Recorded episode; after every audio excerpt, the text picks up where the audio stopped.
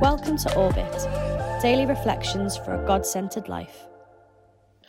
Hi everyone, it is Friday and it is the final day of our time together. It's been great to be with you for um, these devotionals as we read the Bible and we, we think about what God is saying and pray to, and also take practical steps to apply the word of God to our lives. It's been great, and um, I really hope that you've been blessed.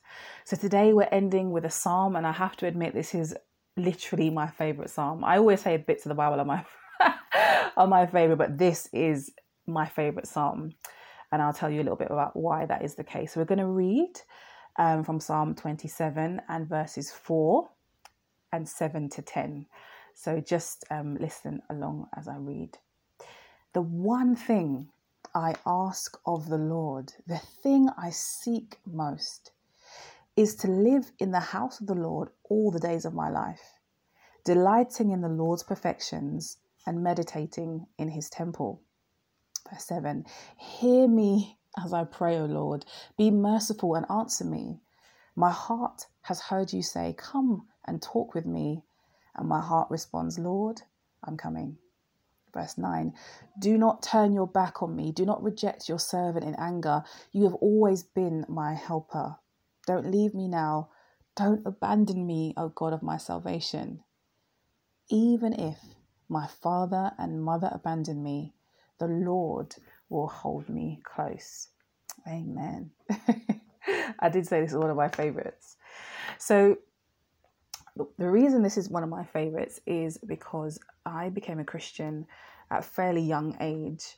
And as I started to just enjoy who, knowing who God is, um, this psalm was just like, like the anthem of my life. And in particular, it was verse 4, which I'll read again. The one thing I ask of the Lord, the thing I seek most, is to live in the house of the Lord all the days of my life, delighting in the Lord's perfections and meditating in his temple.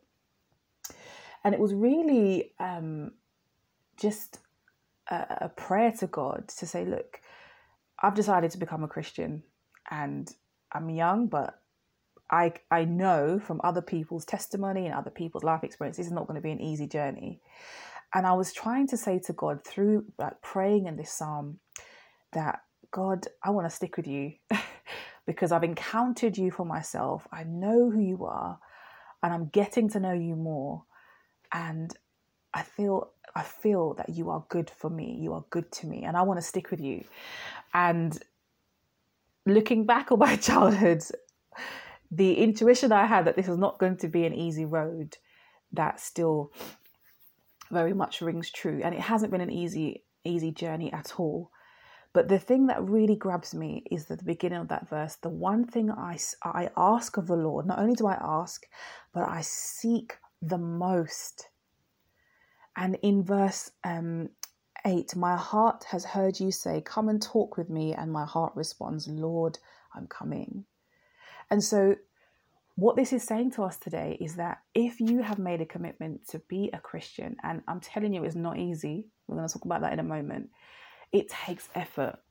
It takes effort. As you would have eh, be in a relationship with anyone else, friends, family, um, a partner, you're going to go through points in your relationship where it is a struggle. But you have to make the decision to pursue that relationship because ultimately you believe the best about that person. Ultimately, they have shown themselves to be true. And how much more God? God friends has shown himself to be true to me through some of the most difficult seasons of life. And because of who he is, because of the work that I see that Jesus has done for my, on my behalf, I'm saying I want to stick with you, but that's not going to be easy. It takes effort. You have to not only ask and come to the Lord in prayer, but you have to seek. And what do I mean by that? So we know that we've been through some of the worst years our lives together. Okay, pandemic. We've seen the rising cost of living. We've seen politic um, politics just going crazy all over the world. It's just been madness. Be at school, your education's been affected. exams, coursework, pre release material, getting all kinds of things have just been happening. It's been a madness, right? But actually, these things, and I've seen it, we've all seen it. Perhaps you're at that point yourself where you've had some really deep questions that I'm not sure about this Christianity thing anymore. And I'm not sure if this is for me anymore. And a lot of this has made us really question our faith. And people have begun to literally deconstruct their faith and ultimately decide to leave the faith. And if you're on that threshold, my encouragement to you today is to wrestle with those questions, wrestle with those objections. The God of the Bible, He can bear the weight of your questions and, and wrestle with those questions in community. You know, we read Exodus 18 where uh, Moses' father in law encouraged him to share the load uh, to be honest with how it was affecting him. And you can do the same in your youth groups, in your families, in your friendship groups. Be honest with the questions that you have and bring them to the Lord. Seek after God. Wrestle with those questions.